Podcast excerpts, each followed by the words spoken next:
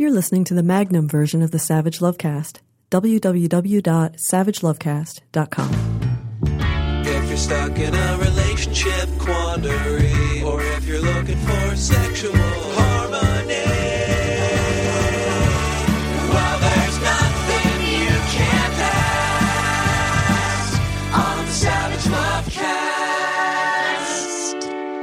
I see what you're up to there, Milwaukee, and I gotta say, it seems like a bad idea. Milwaukee, the city government there, is trying to shut down a gas station. 35th Hometown is the name of the gas station. Because someone, without the permission of the gas station's owner, filmed a down and dirty gonzo porn in the aisles of the convenience store chunk of the gas station at 3 o'clock in the morning. An amateur porn actor named Frederick Allen entered the store in the middle of the night with a female companion. Jelisa Castrodale, she's a reporter at Vice, not the female companion, a reporter at Vice, to be perfectly clear. Jelisa Castrodale says that Allen, who is wearing a bathrobe, dances around in the video, strokes himself for the camera, and then shrugs off his bathrobe, gets on his knees, and bones the woman from behind, looking over his shoulder into the camera, quote, with an expression that says, Can you believe I'm doing this beside the starburst?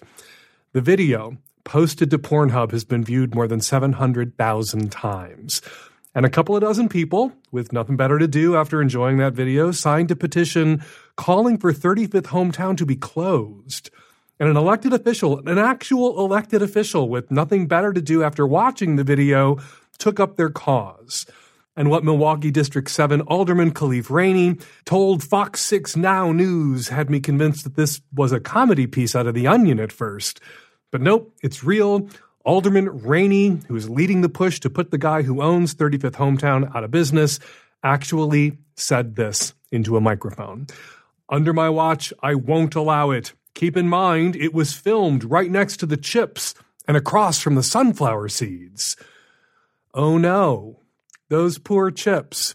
And won't someone please think of the sunflower seeds? I want to make it clear that I do not rise now in defense of Frederick Allen, amateur porn star. He's a convicted felon, Castrodale reports at Vice, who's been charged with second degree sexual assault of a child after a woman told him her 15 year old daughter appeared in two of his videos. Those charges were dropped after a witness refused to testify. So, yeah, Allen doesn't sound like a good dude. But you know what I found in less than five minutes of searching on Pornhub? Amateur porn videos shot on buses and subways, gonzo porn videos shot in big box stores, in airports, in theme parks, in airplanes, in Airbnbs, amateur porn shot at world famous tourist sites. I didn't find anyone getting Eiffel Towered at the Eiffel Tower, but I did find the Eiffel Tower. And amateur porn shot in so many hotel rooms, recognizable hotel chains. And in one case, a porn shot in my favorite hotel in the world. Quick shout out to the Maritime Hotel, my home away from home in New York City's Chelsea neighborhood. There's also some gay porn out there that was shot, or so its makers claim, in the Vatican. Basically, wherever people go with their genitals and their smartphones, and there's really nowhere people don't go with their genitals and their smartphones, someone at some point has made a porno there and uploaded it to the internet. So shutting down places where someone shot a little gonzo porn, yeah, let's just say that seems like the slipperiest of slopes to me. A pretty looby slope, in fact. Because if the whole world goes the way of Milwaukee, if officials start closing down businesses where people made porn videos without the permission of the owners, to say nothing of shutting down airlines and hotel chains and world religions, pretty soon there won't be anywhere for people to get gas or get a bed or get religion. Personally, gonzo porn shot in gas stations, I don't want to see that, not interested. But do you know what I would like to see? What I am personally interested in seeing? Milwaukee District 7 Alderman Khalif Rainey's internet browser history. In fact, I'd like to see the internet browser histories of every member of the Milwaukee Common Council who voted to revoke the business license of Kulwant Dillon, the owner of the 35th hometown gas station, because I'd like to know where the porn they've been watching was shot. City officials, three aldermen, justified their decision to strip Dillon of his business license because he was in the store when it happened and didn't call the police. Which leads me to believe that no one on the Milwaukee Common Council has ever worked in a gas station or is following the news very closely. Customers do all sorts of weird shit in gas stations, and the goal of everyone behind the counter on the graveyard shift is just to get through that shift alive. Confronting a dancing man in a bathrobe in the middle of the night when there's no one else in the store? Why? Why would you do that? That could get you killed. And Allen, the dancing man in the bathrobe in the store in the middle of the night, is a black man. And if you've been following the news, well, it's possible Dillon worried that calling the police could get Allen killed. It would certainly cross my mind. Anyway, according to the testimony taken at the hearing where the license committee voted to strip Dillon of his business license, effectively shutting him down, Dillon has run 35th Hometown for 20 years without incident and has a 40 year, quote, positive track record as a small business owner in Milwaukee. And he's cooperated with the police in the past and on this case too. Prosecutors credit him for the successful prosecution of Frederick Allen. And they voted to close the business anyway after Alderman Rainey said the two magic words sex trafficking. No one knows that the woman in the video was trafficked, but she might have been, for all anyone knows, according to Rainey. So they voted to shut 35th Hometown down. There's a lawsuit, and 35th Hometown remains open while the decision is under appeal. But there is one detail from the testimony that leapt out at me, testimony taken before the licenses committee, that seems to have been overlooked by the licenses committee, by the Milwaukee Common Council. Quote, the man involved in the sex act, Frederick Allen, amateur porn star, has a history of doing this all over the city. So, looks like we're going to have to shut all of Milwaukee down, folks. It's the only way to keep Milwaukee safe for chips and sunflower seeds. Okay, coming up on today's show on the micro edition of the Savage Lovecast, tons of listener cues, tons of my A's, and in the Magnum edition of the Savage Lovecast, twice as much show, no ads, more guests. You can subscribe to the Magnum at savagelovecast.com. Dr. Wednesday Martin, author of Untrue, is back to talk with us about how women's libidos really work. Spoiler, it's not the way we're told they work. All that coming up on today's show. Hey Dan, 32 year old living in Europe. Just recently I got divorced. My now ex wife and I were together for seven years and married for three. The relationship was really good and happy for most of the time. We lived in four different countries, we traveled a lot but it unraveled in the last year, and I don't think either of us really understand why. We parted on good terms, and she moved out of the apartment we were living in. We didn't see each other again for a year until our court date, and during that time, we often had to email about mundane things like taxes and whatnot. Her emails were always very formal, usually without a hi or a bye. And whenever I wrote something more personal, like how I missed her or how I felt her emails were unnecessarily cold, I never got any reply. Once I saw her walking holding hands with another guy not far from where I lived. And when I texted her asking her was that her I saw, all she wrote back was yes. Later I learned she had moved across the road from me and when I asked her why, she never replied. Everything was blanked. No message on my birthday, no talking to me when we saw each other in court. The pain of breaking up was enough already, I thought. I suppose what I'm asking is, am I entitled to feel angry about this, or is this normal?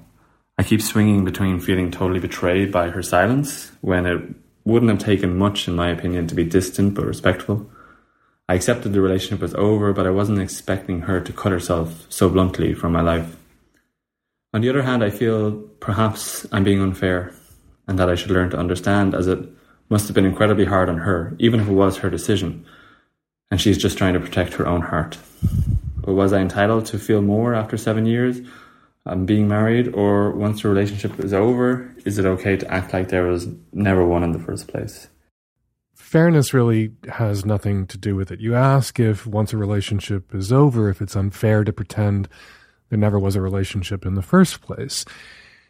That's just sometimes something someone needs to do to move past, to get through it, to heal. We talk a lot about how, you know, after a breakup, people often take a long time away from each other. There's a long period of little or no contact. And then maybe if a friendship is going to emerge out of the ruins of this relationship, they'll circle back. At some point, the universe or fate or even intentional choice will throw them back together and they will reconnect and they will tap into what they enjoyed about each other, not the romance, not the sexual attraction, but just the ability to be comfortable with each other and intimate. And there's that shared history there. Once the anger and pain of the breakup itself and everything that was lost in the breakup has time to dissipate. But some people need to burn that off. Some people need to kind of set fire to it so they can get through it, so they can work through it, if indeed they're ever going to reconnect. So it seems to me that this marriage ended in a confusing and painful way a year ago, you would like, you would have preferred to maintain some degree of contact, to send each other messages on your birthday, to be able to exchange emails with some cordial remarks in them. And that obviously isn't what she needs or she wants. And as painful as it may be for you to acknowledge that and accept that, you have no other choice. You can't require her to send you messages on your birthday. You're entitled to your, I wouldn't say anger in a situation like this, but your disappointment, maybe. You're entitled to that. There's a way you wish the breakup had unfolded or the last year had went or a way you wish that you could interact with your wife or your now ex-wife as of very recently and you didn't get that well you don't get everything you want you're not entitled to that you can be sad about what you didn't get what you hoped for the kind of divorce you wish you had you can be sad that you didn't get that but I don't think you have a right to be angry. I think that better angel of your nature that's whispering in your ear that this is just where she is and what she needs now to work through this you need to listen to that angel, not the devil on your other shoulder telling you to be angry, but the angel telling you to chill the fuck out. Maybe one day you will be in a place where you can reconnect, where you can remember the good times, where you can be civil and cordial, even friendly and mutually supportive. Until that day comes, and I don't think you should attempt to engineer that day's arrival, but until that day comes, let it go. When you see her out with someone else, don't send her an email asking if that was her that you saw out with someone else.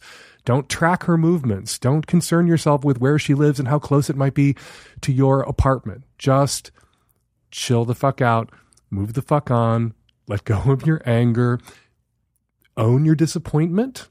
You're allowed to be disappointed and focus on the future. A future that may or may not one day include a friendship with your ex wife. But at the moment, in your current reality, that's not on the table, and your anger can't force it onto the table.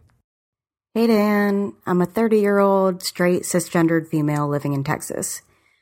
So, I really like this guy, but the first time we tried to have sex, he couldn't really get it up. I assumed it was whiskey dick because we had been drinking for a really long time. But as the weeks went on, we tried a few more times, all with the same result. He's a bit young for ED, about a year younger than I am. So I thought maybe it was just general anxiety because he's kind of socially awkward and idiosyncratic. But I was willing to be patient until he got more comfortable. But here's the twist. As soon as the conversation came up about actually dating, he said something along the lines of, I probably should have mentioned this earlier, but I'm kind of self conscious about the way my body works. Um, I could probably be considered asexual. He talked about all the sex he had in his early 20s, which was mostly sex he paid for, and the occasional casual hookup, and how one day he just got bored and his libido died. He said that he hoped that being with somebody like me, hypersexual, would bring it back, but he wasn't holding his breath. I asked if he was open to open relationships, and he said yes, so now we're dating. The relationship itself has been going really well, aside from the sex. It's been about three months, and I've made him come once. He's made me come a lot more than that. Anyways, nothing seems to kill his boner faster than attempting to have vaginal sex with me. And before you say anything, I don't think he's gay. He has no issue eating me out, and he sustains an erection for it. But despite what he says, he does seem to have a libido. He's usually the one that initiates, he masturbates. I've taken sex off the table, since that's usually when things kind of die for us. But I'm starting to get concerned that he won't be satisfied. Uh, coming with a partner once every three months is more than is usual. He's an attractive guy, but he's really intelligent, hates small talk, and we're both kind of loners. I don't think he dates much, or ever, but I guess I was kind of just wondering what your take on all this was, and why he has so much trouble and if it would get better over time. Do you think there's anything I can do to help him and his sexual satisfaction? Or does this just seem normal for what he's saying and the kind of person he is? You, you say you're starting to worry uh, whether he's satisfied or could be satisfied uh, in this relationship. Yeah. And my question for you is Are you satisfied? Yeah, I'm good. Okay. Uh, it is open. So I have the other sources and everything. And like I said, he's made me come plenty. Uh, by his own account, he is more of a pleaser. Mm-hmm. and like a giver. Mm-hmm. So And do you like being pleased? Do you like taking, accepting? sure, And you can get PIV outside the relationship when you'd like yes, a deep dicking. Yes. I assume that's what you like. yes. I feel like it's off balance. You know, I feel a little weird about it. Yeah, it could just be, you know, there are some guys out there that PIV for maybe physical reasons or maybe uh, psychological reasons they haven't fully confronted or unpacked yet just isn't what they want. They want to eat pussy, they want to, you know, manual stimulation.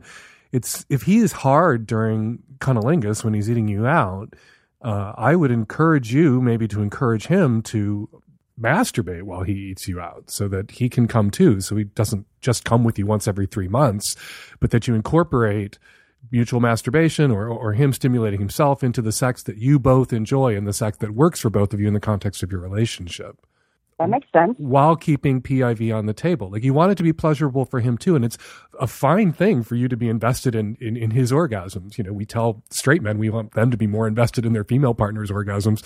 We usually don't have to tell straight women to be invested in their male partner's orgasms because the whole fucking culture is so invested in men's orgasms that they're constantly and sort of default prioritized in all sexual encounters, right? But this may be a case, you know, an outlier case where you, the, the, the woman in this relationship, needs to say to him, like, I want you to get off too. I want your pleasure is important to me. I want to see you come, whether it's coming in my pussy, which you don't seem to be particularly interested in, and it's not your favorite thing, but like, come on my tits, come while you're eating me out. Uh, let's try other forms of outer course or toys. Like, I want it's important to me for you to get off too, and it gives me pleasure to see you get off. Have you said that sort of thing to him? No, but I really should. you, you should. And then listen to what he says. You know he may have a, a low libido. He may only want to come every once in a great while. He may prefer to to service you and then perhaps later when he's alone masturbate to the memories. But he should be able to open up with you and share those things with you if if that's the case. So you're more comfortable that the sex that you have for him works for him even if it means like he's going to jack off about it later uh, it, it's still pleasure that you're giving him, even if he's alone when he has his thundering orgasm.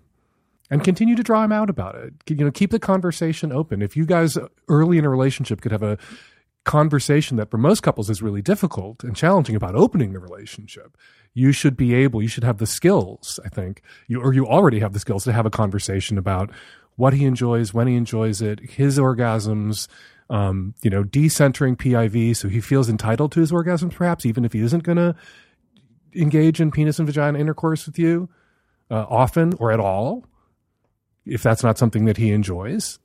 Uh, but you should be able to have that conversation. I, I'm confident you can. If you had a conversation about opening the relationship, about crafting an accommodation that made you two work for each other so that you weren't deprived of PIV and you were able to explore the things that he wasn't into with others, if you could have that conversation in the first week, you can have this conversation now. Yeah, he he is pretty relaxed about that kind of stuff. That was a surprisingly easy conversation. I don't know that he's as much into talking about feelings and stuff, but yeah, I can try to work it out. I don't know. The, the, the conversation don't open with feelings. Open with orgasms. Open with pleasure. And if he doesn't have to be comfortable to t- talking about his feelings for you to talk about yours, and just to emphasize that you're invested in his pleasure and whatever that whatever form that takes doesn't mean he has to come for you on command. If his pleasure is eating you out and coming, you know, every couple of months and getting you off all the time and masturbating himself, uh, you know, around the edges, um, that that can work for you too. But you need, but he does owe you some explanation so that you're comfortable with your sex life with him as it exists. So that you have an understanding of it. So you don't feel like you're taking advantage of him or wronging him or he's deprived or that there may be resentment growing, you know, like a mold in the corner. Like you want some reassurance. It doesn't mean he has to open up to you like you're a, his therapist or he's rolling on E or anything. Okay. Make it about you. Just like when I called and I said, like, you ask, you worry whether he's satisfied. And I was, my first concern is, are you? Like, open with you. You can have a conversation with him that centers how you feel about your sex life with him that involves his pleasure and his orgasms too. That conversation, but lead with your feelings. Okay. No, that's a good idea. Thank you. You're welcome. Good luck. Hi, Dan. I'm a queer woman around 30 years old living in the Pacific Northwest. A few years ago, my best friend, let's call him Kyle, was in a three year relationship with this person, let's call them Jordan. Kyle is a cisgendered man, but this story is really about Jordan, who now identifies as non binary, so I'll be using they them pronouns. But it's relevant to know that they were assigned female at birth and identified as female at the time of this story. Kyle, Jordan, and I quickly became best friends after meeting. I watched their relationship disintegrate and both confided in me regularly. It became clear that Jordan probably had borderline personality disorder, and this was the root of many of their problems. I've caught Jordan lying many times. Jordan would often fly off the handle over a small issue and would become violent toward Kyle. Kyle was also sexually frustrated because he was constantly being rejected and going three months at a time without sex, and Jordan would accuse him of trying to coerce them into sex if he even mentioned the subject. During the rare moments when Jordan wanted sex, Kyle was not allowed to say no. Jordan would hit him and scream at him for daring to turn them down when they were finally in the mood. Jordan told me they were raped as a young teenager, and I think this colored all their sexual experiences. Jordan and Kyle's relationship finally disintegrated because Jordan was, was pushing to be poly and was constantly trying to get with other people, but they would flip the fuck out when Kyle met someone else he wanted to date. Meanwhile, Jordan was dating a bunch of dudes, including two friends of mine. Jordan eventually accused both men of having been sexually aggressive toward them. There's not enough time to explain, so you'll have to trust me, but I know those guys well, and I'm sure that never happened. Jordan and Kyle finally broke up. Jordan starts telling their friends that Kyle sexually assaulted them throughout the relationship. They were intentionally vague and never corrected the people who assumed he raped them. Jordan would go to open mic poetry slams and share angry rants about their so called sexually abusive ex and the violation of women's bodies. And because they're such an interesting person and skilled at writing poetry, Jordan formed a sympathetic community around themselves. Soon the hearsay had spread around town that Kyle was a rapist, have his friends abandon him without asking for his side. Kyle and I have since been roommates, we've continued to be best friends, and he's the most gentle, considerate person. No one else has accused him of being sexually aggressive, but this drama is still affecting him four years later. This brings me to my question. I've also been sexually assaulted multiple times, but I still hate it when I hear my fellow feminist friends say believe women. I think this is why everyone believed Jordan without even asking Kyle for his side. If my friend opens up to me, I'll give them the benefit of the doubt, but I think that blindly believing women can be really dangerous and counterproductive since Jordan was really the abuser. I feel a strong need to push back when I hear people say believe women. How would you approach that conversation? We do need to believe women. We need to believe women when they say that for too long, men have been able to sexually harass or assault them and get away with it and, and do so with absolute impunity. And that we need to believe women when they say that for millennia, any woman who came forward with allegations of sexual assault or harassment was instantly disbelieved. That was the default setting, not to take that seriously. Not only not to take it seriously, but to attack the woman who brought forward the charges. And it was a way of sending a signal to all other women out there who had been sexually assaulted or raped themselves that the cost of coming forward and reporting that was going to be so great that it wasn't worth it. And it was how the culture really moved to protect rapists and empower rapists. So we need to believe women when they collectively say that and believe men who say that too. Believe women doesn't mean that women who are people and people can be shitty and shitty people are capable of lying. It doesn't mean that no woman could ever make a false allegation of sexual assault or sexual harassment or write a poem about it and make shit up or lie or mischaracterize at a slam. That's not what believe women means if that's what believe women means, that's handing a lot of power to people, to individuals. And power can be abused. So when it comes to the collective, believe women, believe women when they talk about their reality, their shared experience, their collective experience, about the history of sexual assault and rape. Yes, absolutely. When it comes to the individual, I believe myself that believe women should shift a bit and really mean take women seriously. Take these allegations seriously. Don't assume the default posture of not believing, of dismissing. Take it seriously. You can take seriously what this person, this non binary person, had to say about their relationship with your friend.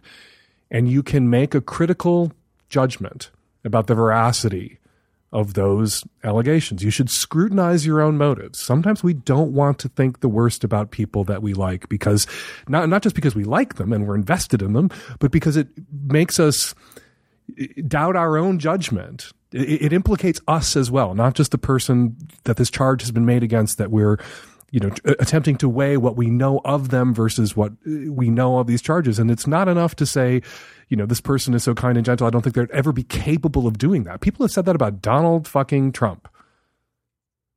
People have gone on television and said he's always been, a, men have gone on television and said he's always been a perfect gentleman to me. Men have gone on television to say effectively, he never grabbed my pussy to get him off the hook. So you have to be a little self critical.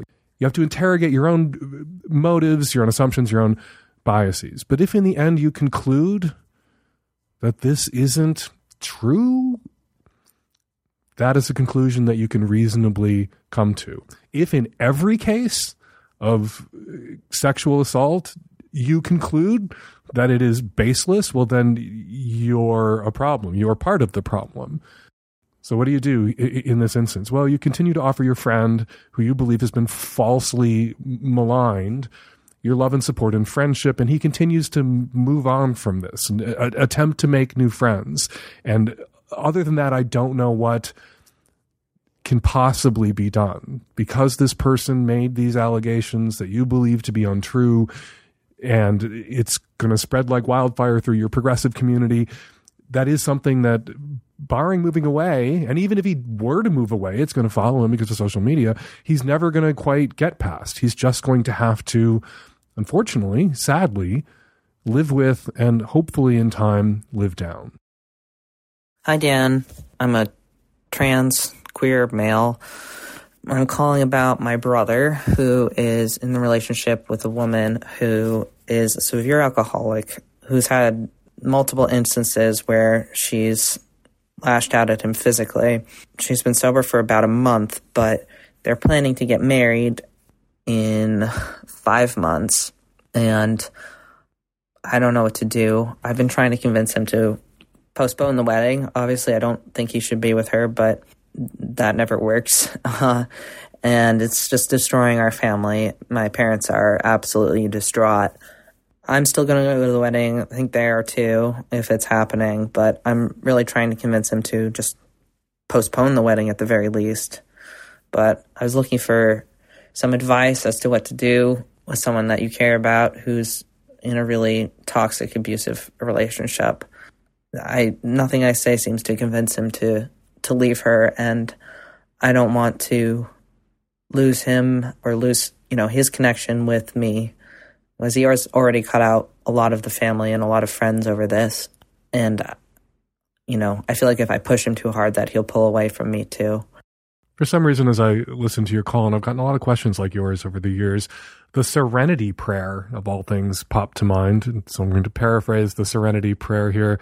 God grant me the serenity to prevent the marriages I can prevent, the courage to attend the weddings I can't stop, and the wisdom to know the difference speak your piece to your brother. It sounds like you've already spoken your piece to your brother. You advised him not to marry this woman at all, or at the very least, to delay the wedding, to push back the actual marriage, which is five months out. She's only a month sober.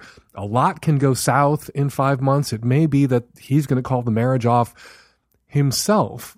But the appeal you can make to him is if you're going to be together forever, if her sobriety is permanent and if this is a healthy relationship, there's nothing about being together forever that waiting an extra year for her to prove to you that she's no longer going to be violent, no longer going to be a violent drunk.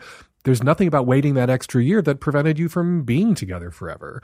There is something ill advised about rushing into a premature commitment and marrying someone who's four weeks sober, who has a history of drunken violence is almost a textbook definition of a premature commitment. All that said, though, this is where the serenity prayer kicks in. Your brother's an adult, and there's nothing you can do in the end to stop him from setting his life on fire if that's what you think he's doing. And he can't require you to sit there and toast marshmallows in the flames. You can attend the wedding because you support your brother, even if you don't support this marriage, but he doesn't have a right to demand that you change your mind about her or about this plan. You can object and love and support. And of course, as I always say, remind that person whose relationship or wedding plans you're objecting to that if they ever come around and they need out and they need help, you will not, I told you so them when they reach out to you or if they ever have to reach out to you. Because you don't want someone to hesitate to reach out to you for help getting out of a relationship you wanted to see them get out of because they fear being judged. And there are a lot of examples out there of people who stayed in abusive relationships or just shitty relationships they needed to get out of for an extra year or two, sometimes enough time to get pregnant and have a child because they feared the shaming. They feared the I told you so's that they worried would come with perhaps the help. So let him know in advance. Always let somebody know in advance that when they ask for your help, they will get it.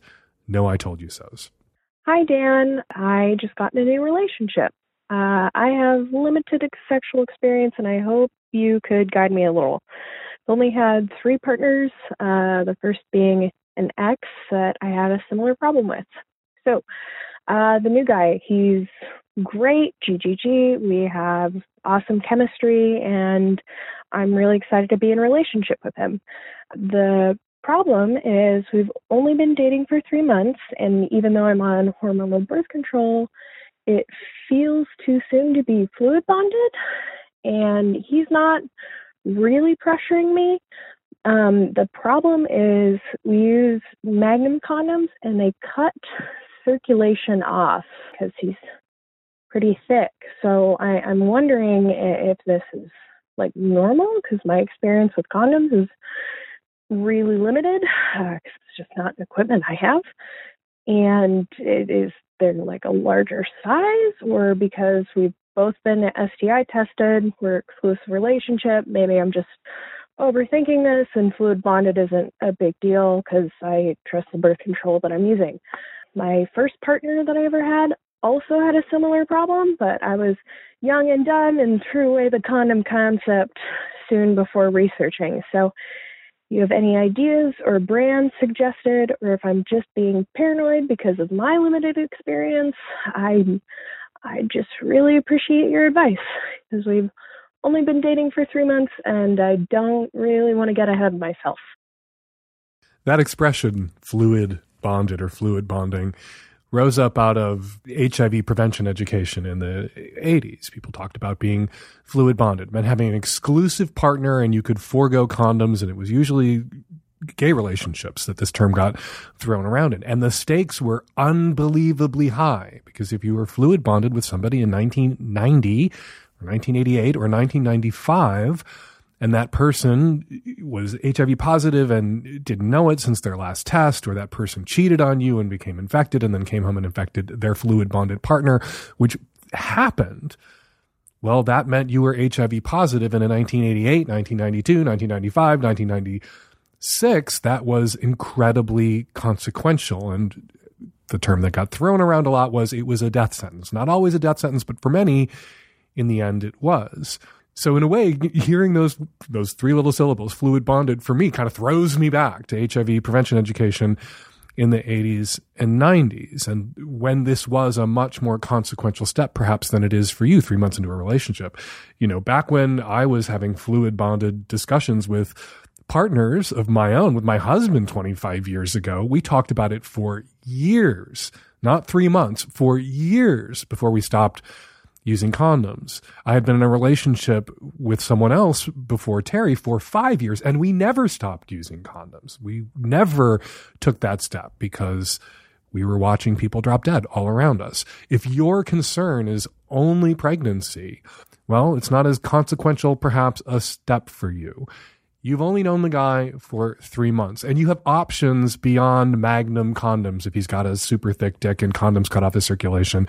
There are femidoms or female condoms, sometimes called internal condoms, because not just women use them. They're basically a trash can liner for your ass or your pussy. You put the condom in the orifice you're going to fuck, and then you fuck that giant condom and there's nothing on his deck. The condom is in you, not on him. And femidoms or internal condoms are much larger than magnum condoms. And I'm sure that so long as you guys want to continue to use some sort of barrier or protection, so long as you're not ready to fluid bond, a femidom, a female condom would be very effective. They are more expensive, however.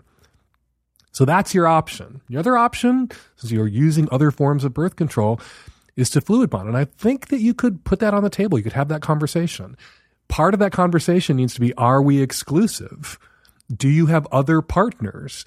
Are you fluid bonded with other partners? And what does that mean? And if he does have other partners, well, there are other sexually transmitted infections beyond pregnancy that you're going to need to worry about gonorrhea, chlamydia, syphilis, um, condoms provide a little bit of protection for uh, against HPV. I hope you're vaccinated, uh, and some protection against herpes. But of course, the skin to skin sexually transmitted infections, condoms uh, only provide a small degree or a, a, large degree, but not as much protection as they provide against gonorrhea or syphilis, chlamydia. All that said, I think three months may be too soon to go fluid bonded. I think you have to get a better sense of who he is and at the very least, you need to have your first fight. At the very least, you need to see how he processes conflict, how he tells you difficult truths. You know, one of the convos we had to have about fluid bonding, if you wanted to become fluid bonded with a gay male partner in the 80s or 90s safely, was that if you cheated on me or I cheated on you, rather than just hope for the best and keep not using condoms with, you know, me, that you would tell me the truth, that you had, you know, cheated on me and been unsafe with someone else so that we could start using condoms again until we tested and then got the all clear again. But for that person to not be disincentivized from telling you the truth, you had to promise not to break up with them if they cheated on you so that they would be honest with you. If somebody cheated on you and they knew you were going to break up with them, they were less likely to tell you, to warn you, to prioritize your health in that moment. So I think three months is too soon. You need to see him be honest with you at a difficult moment where it's not necessarily in his best interest to be honest with you and how he handles that and how you process that. And then you'll be in a better place to make a decision about whether you can trust him to blow those hot, sticky loads in your twat.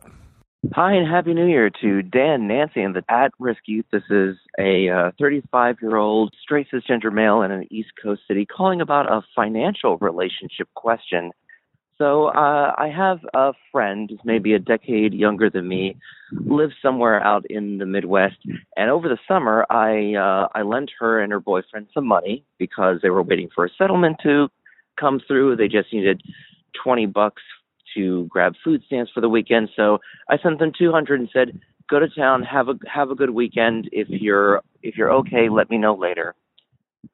Ever since then, pretty much toward the end of the month, every month it has been frequent social media postings oh we need 50 bucks for this we need 20 bucks for this the settlement for my injury never came through i'll never get the job etc etc and it comes into private messages over my social media asking if there's any way i can help. And it just feels like the mounting drama is always a part of being friends with this person. And it feels like the financial need is always going to be a part of knowing this person, I reached out to my mother, uh, who was in a very similar situation. She's down a couple grand from a Big Brother Big Sister program that she had to cut that family off after three years when it proved that they're never gonna be able to save a dime of whatever she lent them. And I feel the same way if every part of me wants to help this person out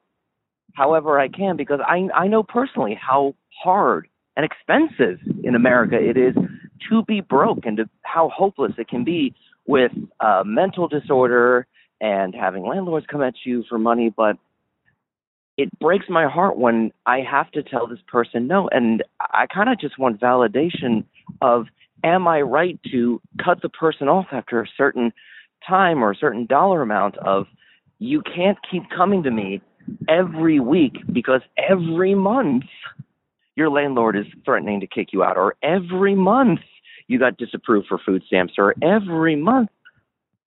I, I know that I'm not being played. I heavily suspect I'm not being played, but it also breaks my heart to not be able to help this person out as frequently as I want to.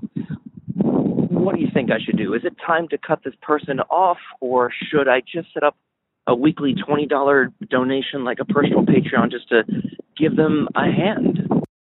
Usually, when I get a financial relationship question these days, it's FinDom. This isn't FinDom. This is just opportunism. Some people think FinDom is a kind of opportunism, but I think this is opportunism on your friend's part. You asked, or they asked, if you could spare 20 bucks to help them out with a little bit of food, and you sent 200 and told them to go to town. And they have gone to town on asks, on hitting you up for more and more money. When you sent the 200, in addition to the money, you sent a message that you were very generous and that you had money to spare and that you could make it rain, as they say. And so they've continued to hit you up for money. I think you need to reassess this friendship because they live in a different city. You only hear from them when they want money. How much of a friendship is this right now? And is it worth it to you to, to keep them in your life? If having them in your life just means these asks, these requests, and the, the guilt and anxiety that these requests and these asks at the rate they come in and how predictable they are at this point causes you? It sounds to me like the answer is no. It sounds to me like you're calling, seeking permission to end this relationship, to cut these folks off. You have my permission. You have been more than generous for a long time. And in that time, they should have done whatever it is they needed to do to get themselves into a position where they wouldn't have to be hitting up a generous friend in the way that they've been hitting you up. So tell them you have no more money to spare. Tell them you wish them well. Tell them you hope that they can get it together, but you are tapped out. Hi, Dan. I'm a mid 30s cis straight woman from the Pacific Northwest. I'm a Magnum subscriber and absolutely love your show. I recently got out of a relationship with a man. We were together for about a year, pretty on and off towards the end. He is lovely and I respect him, but it was clear that we aren't the right emotional matches for each other in a committed partnership, and maybe should have just kept it casual from the beginning. The sex has always been great, and while I ultimately want to find a long term emotionally connected partner, I'm also interested in having some great, safe, unattached sex in the meantime. Is it possible to have a purely sexual relationship with an ex if you truly have no desire or expectations for it to become anything more? If so, what advice do you have to do this in the most clear, fun, physically and emotionally safe and honest way? You want to find a potential long term emotionally compatible partner, but you also want to find a long term emotionally compatible partner that you have great sex with. And the risk here is that if you're getting your sexual needs met by this person, you're going to feel a little bit less urgency on your hunt for the person who is both emotionally a match for you and also sexually a match for you. It is possible for people to have friends with benefits relationships with exes. It's not always easy because relationships often don't end cleanly on both sides. You say that you guys weren't a match emotionally and it ended. Did you end it? Did he end it? Where are the hurt feelings? It's really rare for a relationship to end by absolutely equally balanced mutual agreement. There's usually someone who's got some residual, sometimes hard feelings, sometimes just feeling feelings. And if it's him, well, he may go into a friends with benefits arrangement in the hopes that the relationship will revive. And so you need to game that out. For something like this to work, it really needs to be one of those rare instances where the relationship ended by absolutely balanced mutual agreement, where no one is going into the friends with benefits sexual relationship with ulterior motives or false hopes about a potential future where the relationship uh, again revives itself or, or comes back online or you two get back together. And so if that's absolutely not something that could ever happen, you need to be able to say that and they need to not be hurt by hearing that. Or they need to be able to say it and you need to look inside and make sure that you're not hurt by hearing that.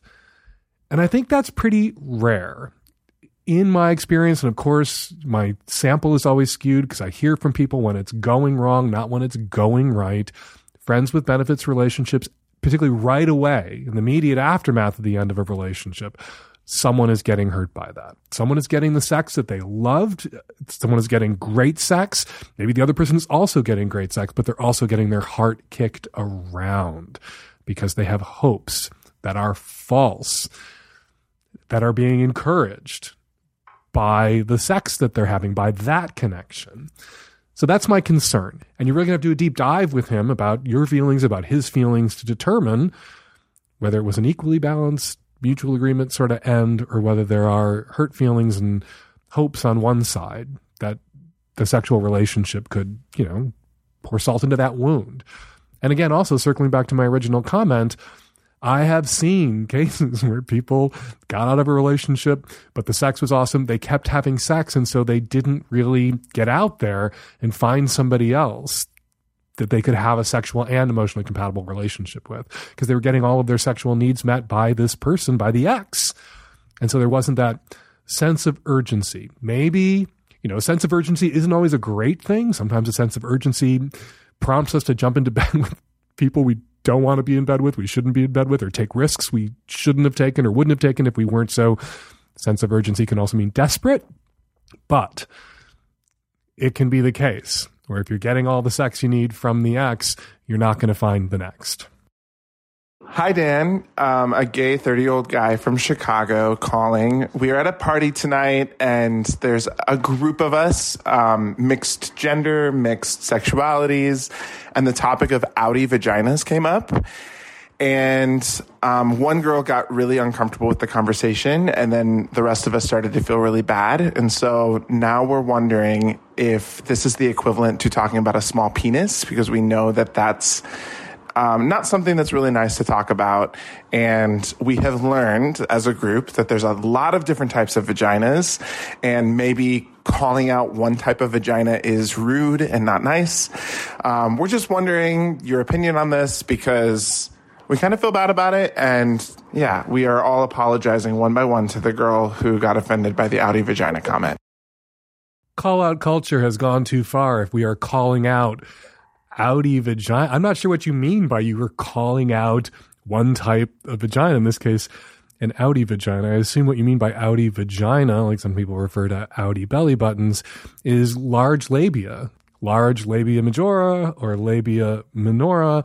Some women have large labia in the same way that some men have large scrotums. The same chunk of fetal flesh that becomes the scrotum in the dude becomes the labia in the the woman. And they come in all different shapes and sizes and they're all awesome. And if you guys were sitting around a bunch of gay men sitting around talking about outie vaginas calling them out by which i think you mean to say suggesting that they were less desirable or gross yeah that was a terrible shitty thing for you to do and for you to say. There are a lot of women out there who feel really conflicted about their bodies because they have perfectly normal larger labia, just like some men have perfectly normal larger penises, larger scrotum, larger foreskins.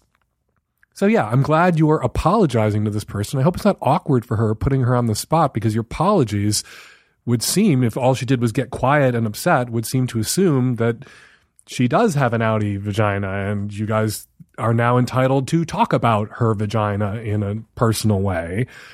So hopefully these apologies are general about making her uncomfortable with the jokes that you were telling. Maybe she was annoyed and upset on behalf of women broadly and generally, not annoyed and upset because she herself has exactly the kind of vagina that you were talking about. And yeah, don't do it. I'm uncomfortable with small penis jokes, and I just watched a stand-up comedy special on Netflix where there was a long string of small penis jokes, comedian I really like and admire. And it's a problem. Like they cut to the audience laughing, and I scanned the audience thinking, you know, some guys have small penises. Their penises still work, and a small penis can be an awesome penis. And those of us who've had sex with a lot of guys can tell you that there are guys out there with big penises who don't know what they're doing with them, or the dude attached to the large penis is such a fucking asshole that the large penis is no compensation. I get letters. I have gotten letters from young guys, from guys in their teens who were suicidal because they thought their penises were too small for anyone to ever love them. So I would like to see those small penis jokes stop. I would like to see people stop suggesting that anyone who owns a gun is overcompensating for having a tiny penis. I don't think it's helpful. It is a kind of body shaming that can be very destructive in the same way that the kind of body shaming that you and your friends were engaged in at this party about vaginas is very destructive. and it should stop on both sides.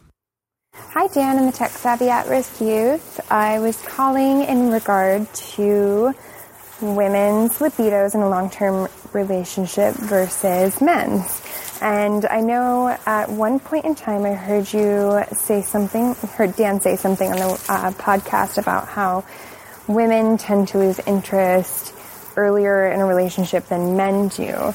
Uh, so I'm in a, it's getting to be a long term relationship. We've been together for four years, and I'm at a point where I have to really work to get myself in the mood to want to be with my partner. And, you know, we used to have sex like most people in the beginning of a relationship, like almost every time we saw each other. And so, you know, multiple times a week, like probably five times a week at least. And I'm just wondering, it seems like, you know, he's always in the mood and he's always wanting to be with me. And we've just, so we're kind of in this different point. and I'm wondering uh, what the science is behind physiology and um, if there is any research as to um, long-term relationships with a heterosexual couple, and if there's a difference in libido. Joining me by phone to help tackle this question, Dr. Wednesday Martin, number one New York Times bestselling author and social researcher. Her most recent book, Untrue, went into the science behind this, dispelling myths about women and monogamy and desire and infidelity, uh, and making the recent science on this topic accessible and relevant and hilarious and delicious. Hey, Wednesday Martin, Dr. Martin, how are you? Hi, Dan Savage. How are you? Thanks for having me on. Oh my gosh, this woman is living in the sweet spot of the female sexual conundrum. She's so typical. Or the unsweet spot, because it doesn't sound like she's or very the happy to unsweet be there. spot. Yeah, let's call it the unsweet spot, and let's get her back in the zone. The first thing I notice, I always pay attention to people's language. She says she has to work to get herself in the mood, right? Mhm. And I just want to say that's sort of the root of the conundrum. And what I love about her is she's not pathologizing herself for it or her partner or her relationship. A lot of women go to this place of it's work to want to have sex with my male partner. Something must be wrong with him or something must be wrong with me or there must be something wrong with our relationship. That's where a lot of women go. I love that she's not doing that to herself and she is 100% right because in fact she's completely normal. Right, right. But the but what the culture tells people, and you know, in every dumb magazine, and you know, every previously, you know, uh, in the past, every Oprah guest, w- w- what we're told that if you love someone and you're really connected, you're going to want to fuck that person all the time, forever, for 60 years, without any drop off in libido. And the reality is very different than that. And then people The reality is very different for that, especially for women. and, and, and people encounter that the difference in that reality, and of course they pathologize their relationships because everything they've been course they told about how relationships themselves. work is a lie. That's right. So the whole mythology that if you love your partner, uh, you're going to want to have sex with them forever. That is just one of the biggest lies of Western culture. And you and I know that. And she is starting to see that if she doesn't know it already. But she's framing it as, is this a difference in libido? And this is how most people approach this. When women start getting bored in a relationship, most people say, sure, what do you expect? Men have stronger libidos than women. And this is how she's framing it, right? Mhm. And I love that she's asking it as a question. And the, the, the short answer to her question is no, there is not a difference in libido. And there's a lot of scientific kerfuffle around this that doesn't matter to her. Here's what really does matter to her when we measure female desire correctly, uh, male and female desire are not that discrepant from one another. Here's the real discrepancy. Women get bored in long-term monogamous cohabiting relationships sooner than men do. Boom. I said it. That like goes that goes against the script that we have been spoon fed since we were children. We're Mhm. always taught that men, whether they're gay or straight, are total sex bunnies. They're energizer bunnies. Take them down off the shelf. They want to fuck all the time. And women are retiring and coy and reticent and choosy. There has been a revolution in the science about female sexuality and nobody's been listening. And what that revolution taught us was women get bored sooner. We have longitudinal study after longitudinal study. Dietrich Klusmann's two German studies, Anke Gunst's study in Finland, Cynthia Graham's study in the UK of over 11,000 adults. Kristen Mark's study in the US of over 3,000 adults that all found the same thing.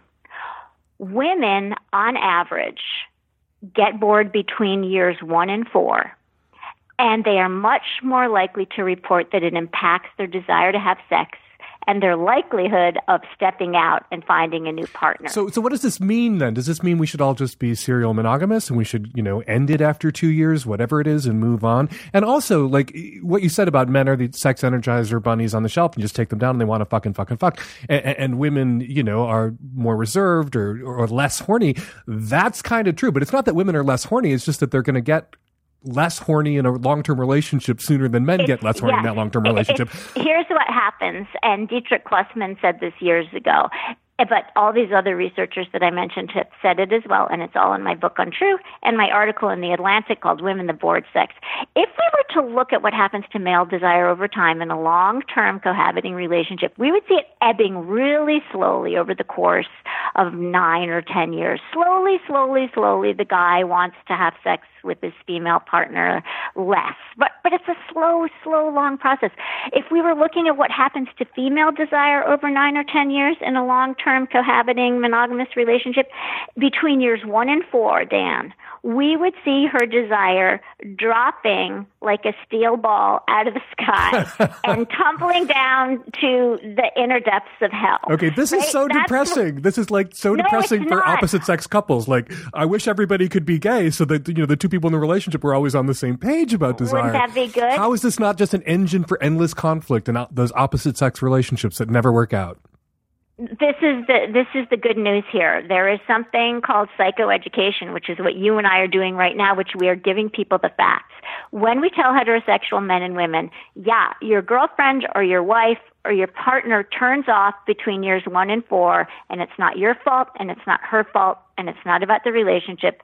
It's that contrary to everything you've been taught, women need variety and novelty and adventure in the aggregate more than men do think about the way that's going to set people free. Mhm. Think about all the men, the heterosexual men, who are going to stop thinking, this is about my dick, this is about my wallet, this is about something I'm doing wrong. Think about all the heterosexual women who are going to be able to stop saying, oh no, I turned into my mother. I don't like sex. I'm a typical woman with a low libido. No. You're a typical woman who you haven't gone off sex. You've gone off sex with the same person over and over and over and over and over again within one to four years because you were a normal human woman being a normal human woman. There's science to prove it. Now, what can you do? You want to know? Serial monogamy, relationship to relationship, fuck other people. So many options. some people are go- some people are going to think that you and I are crazy uh, to promote or support people who decide not to be monogamous. And for those people, the answer might be, "Hey." Have your boyfriend act like a total stranger that Yes. you've never met before. Go to a sex party and just watch. You don't have to do anything. Get into the porn that you like. Take or risks. if you yeah, But I'm always saying that to people. Like you were the adventure that they were on at the beginning of the relationship, and they were the adventure you were on a year or more into the relationship. You're not the adventure each other is on anymore. You have to go on adventures together as a pair. You have to create. And listen, heterosexual men, this is on you. Your wife or female partner has a thirst for the new that you cannot even understand until you're at your 10 or 11 and she's starting to feel it at year 1 or 4. What can you do to make yourself new and interesting and exciting to your female partner? And I would say just ask over and over and don't expect her to tell you the first time. And eventually she's going to cop that variety and novelty and adventure would get her going again. Although some women don't, although some women don't cop to that because they don't realize it, because they just are, they you know they struggle with this false consciousness. They just believe they have no libido. They believe they're damaged or broken. And you know I've seen this for years. I've talked about it with other sex researchers that the, the oh, women will yeah. come into you know clinics and they'll their marriages will be on the line. They have no libido. You know their husband's ready to leave them, and then their husband leaves them and they're horny again because now they can fuck somebody else. Yes, exactly. They're like, "Whoa, you're somebody new. Who the hell are you that you just like that that woman was just flirting with you so hard or like mm-hmm. that you Mm-hmm. looked at that person and got turned on." Okay. So, what can we say? What is the thing that tends to happen? The woman starts feeling lower desire between years 1 and 4 cuz he's the same old same old. Sorry, no offense. Then what does she start to do? Oh, I don't like sex, but I need to have sex to make him happy, instead of seeking out variety and novelty and adventure. And then she's going through the motions, having sex she doesn't enjoy, which becomes a negative feedback loop and self reinforcing, and dread sets in. Yes, and let's call it what Marta Meana, the sex researcher, and what sex researchers call it. They call it service sex. It's as horrible as it sounds service mm-hmm. sex. You're doing it in the service of somebody else's desire instead of your own. Women have to stop feeling like service sex is their life sentence. Okay, there's Stop a lot of it. people out It's there not. in monogamous relationships who probably right now feel like we're attacking them or attacking monogamy. We're not. And we're not. We're, We're saying if you're supporting gonna them. Be in a monogamous committed relationship and you want it to be happy and you want sex to be a part of it or sex is and, sex is really important. People end monogamous relationships all the time because the sex isn't there anymore and the sex isn't working for them. So no sex is a threat to your monogamous relationship. You have to control for boredom. You have to even if you're not going to fuck anybody else, you have to do something that's exciting and different and new. You have to create other forms of variety in the And we- context yes, of that and the- monogamous relationship. Yep. I so agree with everything that you said. And I think that one of the ways to frame this, particularly for women, given that women are the ones who get bored sooner, is feel entitled to something better than service sex. Don't just, when you feel yourself in that spiral of surrender where you're having sex to please your male partner, that's when you say to your male partner, I don't want to have service sex anymore. Or what else can we do? Say I'm bored. People are really afraid of saying that to their partner they've been having sex with for a long time. They're afraid their partner's going to freak out if they look at them and tell the truth. So and let say, them blame I'm us. bored. And so, I- we need to me. shake this up. That's what my, you know, circling back to the caller, you know, she's in this long term relationship. You need caller. You need to go to your partner, your husband, boyfriend, whatever it was. I don't remember. And you need to say to him, I'm bored. We need to fix that together. And that's going to mean a more sexy and exciting life for both of us, where I want to have sex too, but we need to get out of this apartment. We need to get out of this bedroom. We need to get out of this bed. We need to get out of this rut and this routine. And we need to challenge ourselves. Even if we're not fucking other people, we need to make this exciting again in a way that it was effortlessly exciting at the start. We need to now expend some effort making it exciting for me again, or it's we going to need fall to apart. yes yes and just keep that term service sex in your head and remember that it doesn't feel good to give it and it doesn't feel good to get it it's service Mm. sex doesn't serve anyone and excitement uh, is your evolutionary heritage and right if you're female and sexual Can we keep you on the line for a couple more calls? yes of course Hello, Dan, Nancy, and the Tech Savvy at Risk Youth. I'm calling to see if you had any suggestions for how I can get my man off. I am a 40 something year old heteroflexible uh, cisgendered woman in the Northeast, and I am dating a late 50s heterosexual man. We have been dating for about six months, and he says that the sex is the best of his life. He loves having sex with me, but in this entire time, he has never had an orgasm. He does have erectile dysfunction and takes Viagra to get an erection, which helps. And we have sex three or four times each time that we're together. But he just can't come. And I don't know if it's the ED, the medication, something about me. He does have kids from his previous marriage. So he hasn't always had this problem. He can sometimes have an orgasm when he masturbates, but not all the time. And he loves when I give him oral, but again, either can't come or doesn't want to. He says he's never been able to have an orgasm from oral sex. And I've offered to do like prostate massage. He's not interested in that. So I was wondering maybe there's something I should be doing that I'm not. Maybe there's some extra techniques when I give him head that would help. Is there medication that you know that's better than Viagra for guys who have ED and have trouble having an orgasm? And is there uh, like a toy or something um, that you think might help, given that he has this one area of his penis that's especially sensitive? I have an idea of something she could be doing. She could chill the fuck out. How about that? Yeah. Can can I talk? Yeah, yeah. this go. is what I want to say to the. Okay, Dan, this is what I want to say to this woman.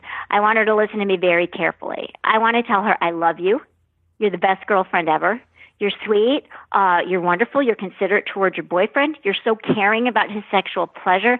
It's incredibly thoughtful, and I want you to stop it right now. not being careful, not, not being thoughtful, not being invested in his pleasure. Let's talk about the very telling language that this caller is using, and I so um, adore her for for for wanting to fix this. She says he can't come. Is it something about me? Is there anything I should be doing? And then she says, Are there toys? Are there drugs? Okay, I want to kind of reframe this entirely, Dan, Mhm. in order to f- free up sort of both her and him. I want to reframe it from Is there anything I can do to does your boyfriend want to do anything about this? Is this actually a problem? Because if you're enjoying fucking him, if she's into intercourse and it sounds like he's really able to do that. And if he's saying that it's the best sex of his life, even though he's not having orgasms, that's the opposite of a problem for her. Mm-hmm. Um, and so, you know, we need to talk about why she's experiencing this as a problem, right? And the reason she's experiencing this as a problem is because she's the victim of a certain belief system, right? That penis and vagina sex is real sex, and that real sex is only over when the guy has an orgasm. Right. Okay, of course we want our partner to have an orgasm because that makes us feel awesome about how desirable we are, and there's a kind of power and connectedness in that. But she's focusing on him coming as the culmination of the sex act, uh, which is understandable, but it's undercutting her ability to enjoy her own enjoyment, which very well might be the thing that gets him there, if anything can get him there. Well, he can get Um, himself there. He can masturbate, but she's so invested in her getting him off in a way that's sort of a flip on the usual script here. It's usually men who are really invested in, you know, the woman coming during PIV sex and his magic penis Mhm. getting her off. And here we have the magic pussy. Why is my magic pussy not getting you off? He can come. Like, let him fuck you for hours. His dick can be hard for hours. And ED meds can make it easy for a guy for, to achieve an erection, a little bit more difficult for a guy to, to actually ejaculate. He can fuck you for hours. And in the end, let him stroke his dick until he's coming and shove it back in you. Some people need a little bit more intense and focused and direct stimulation of Yes. their glans to come. Most of those people are women. Here's a case where it's And a guy wow, and she's yeah. pathologizing it. Yes, she's pathologizing herself and him, and I don't want to put her down for this because she can't help it. She has been told that her job, that sex is over when her man comes. That that there's the tra- this trajectory from the heterosexual man getting a hard on to the heterosexual man coming. That that trajectory is the trajectory of sex, and that anything else that veers from that straight line from male arousal to male ejaculation isn't really sex. Mm-hmm. It is really sex. Are there things they could do? Could he try Hot Octopuss? Right? that partner choice. Yeah, sure. You can try that. There's all kinds of stuff that you can do, but there's no substitute for taking off the pressure of that traditional gender scripted BS that's holding both of them Yes. back. So I want to, you know, I want to commend her for her thoughtfulness, but I want to encourage her to be a little bit more selfish and um, just enjoy everything that she can get out of this. We know that it takes women somewhere between eight and 20 minutes uh, to come from intercourse, if that's your jam, if That's that's, what possible. you like. And most women can't come just from intercourse alone. But the Most women who women can, can't, but if she's one of the women who can, hey, this is her guy. This guy can uh, go on and on. The other thing is, you know, Sarah Hunter Murray has written a great book called Not Always in the Mood about how we've profiled uh, heterosexual men, right? And we kind of talked about this in the previous question. We kind of profiled them that there's something wrong if they're not like cum machines. And um, you know, this guy, I hate to even call it erectile dysfunction. This guy is going through a normal life transition where erections and coming uh, are a little more difficult. So um, I would say that she might really love Sarah Hunter Murray's book, and that it might really help her step out of that penis and vagina. He has to come for it to be real sex narrative but while that's she waits- undercutting her joy. While she waits for the delivery driver to bring the book, she needs to tell him, look, if you come, if you don't come, as long as you're having a good time, fine by me. If you, you know, want to masturbate with me at the end of all the fun that we're having and all my orgasms, fine with me. I'm just happy that you're happy and invested in your pleasure, whatever Oh, form it takes. give her the big And yeah? Take the pressure off. Take the pressure off. And Dan, let's tell her something that I learned from you, and that people. uh, My assistant is sitting here, and she's like in her in her early thirties. The people in her generation know this so much better than people a little older like me, and maybe the caller. Everybody's responsible for their own orgasm. If he doesn't care about it, then stop tending to it. Ask him. He seems to be saying leave it alone. And then he's responsible for his own orgasm and she's responsible for hers. And that can be a great and joyous and super hot situation that just frees everybody up from the pressure the pressure of making another person come. Come on you're responsible for your own orgasm if stop stop worrying about a problem that he doesn't say is a problem Here's a 50 year old pop culture reference for the kids out there. It's a sort of a look ma, no hands problem around orgasm that people think when they get to partnered sex, it has to be all look ma, like your mother shouldn't be looking, but whatever. But look ma, no hands. I didn't touch myself and an orgasm happened for me. And that's just not the way, particularly as you get older, the way sex does work, should work, has to work.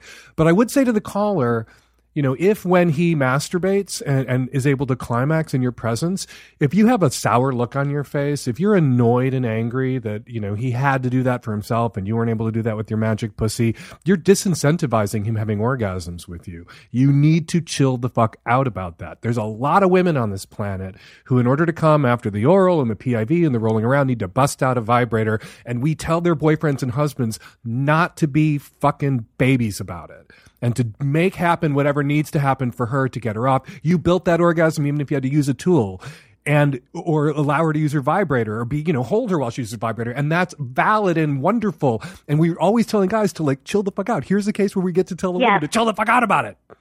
Yes, and for her, one of the things that's sort of the infrastructure under her desire to give him an orgasm with her magic pussy, the infrastructure under that desire is that she has been socialized to ego tend to men all the time, even at the time when she should be the most uh, pleasure focused and selfish, which is in a sexual encounter. So um, I think all your advice to her is really great, and um, I agree 100%. And I just want to say, women, stop ego tending and like putting yourself second, even when it comes to sex.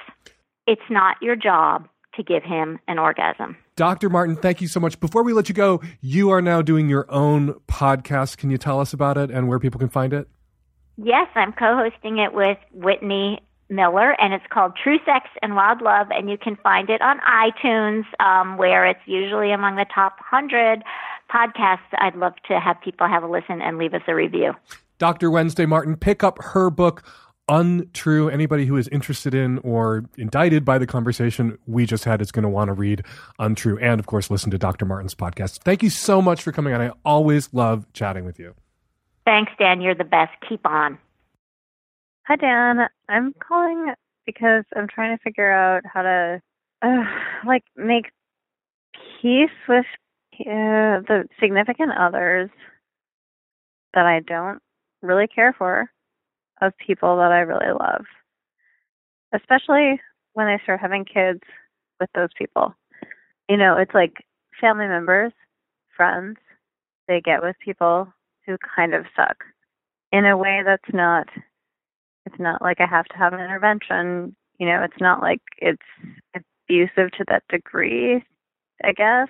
But it's like I don't like them. It's like hard to listen to them talk. It's like they're shitty people with fucking shitty views, and it's a downer. They're they're downers, you know.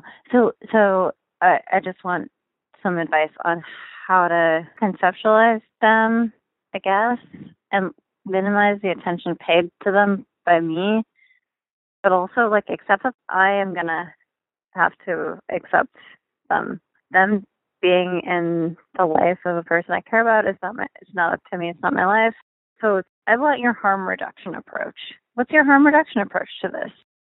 If you don't like the significant others of many of your friends and many of your family, maybe you're the problem, maybe you're the common denominator in a bunch of crappy interactions, maybe you have jealousy issues around your friendships or familial relationships that you might want to examine. That said, maybe you drew the short straw, or maybe you drew several short straws, and several family members and several significant friends wound up with people that rub you the wrong way. That is a thing that can happen, not laying at your feet necessarily. What do you do? Well, you limit your interactions with your the partners, the shitty partners of your friends and family that you don't enjoy spending time with. You know, you can go to dinner parties where there's a group and not have to spend any particular amount of time interacting with any one person. You can focus your attentions on the people that you enjoy. I assume that when you see these family members, you're not just having some sort of date that's you and them, the couple, half of which you don't enjoy being around. I assume that these are group interactions. Maybe you're going to parties, maybe you're going to dinner parties. Also, you can ask your friends and family members to see you one on one. I promise you that these people, these significant others that you think are shitty, that you don't enjoy, can sense it and probably don't enjoy your company either. And so if the wife or the husband wants to slip out and grab coffee with this person, you that they realize doesn't like them and they don't particularly care for either, I bet the husband or the wife isn't going to object too strenuously. And if they do, you can tell your friend, tell your family member that it's in their own best interest and the best interest of their relationship for them to spend time away from their partners. There's a body of research that shows that having independent friendships, independent of group interactions, independent of your spouse, actually contributes to the health and long term success of your relationships. You can nominate yourself to be that independent friend. All right, before we get to your response calls, your comments about the show, let's read your tweets. Kaylin Coy tweets, wine drunk with my lady friends talking about the importance of maintaining adventure in our relationships. After listening to the Savage Lovecast for the past three plus years, I feel more than prepared for this conversation. Thank you, Dan. You're welcome, Kaylin. Please give my regards to your wine drunk friends. Maddie Ritter tweets, listening to at fake Dan Savage's Savage Lovecast during a ride share with evangelical Christians to keep me grounded and to stop me from saying anything at all. Glad we could be there for you, Maddie. I hope you survived that ride. Also, kind of hoping your headphones slipped out and the show started playing for all to hear. And finally, Rebecca Jeschke tweets, Oh, at Fake Dan Savage, we at EFF are huge fans and are thrilled you talked about the risks of ring cameras on your podcast, but you got our name wrong. Frowny face emoji. We are the Electronic Frontier Foundation, not the Electronic Freedom Foundation three heart emojis. I am so sorry about that, Rebecca.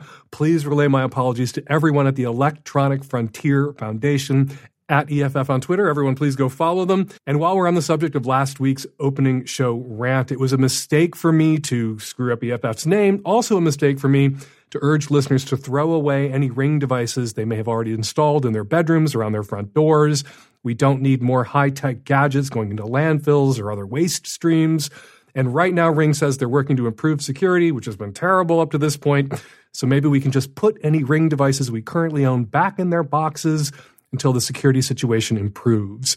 In the meantime, anyone who's thinking about buying a Ring camera should go to EFF.org and read what to know before you buy or install your Amazon Ring camera.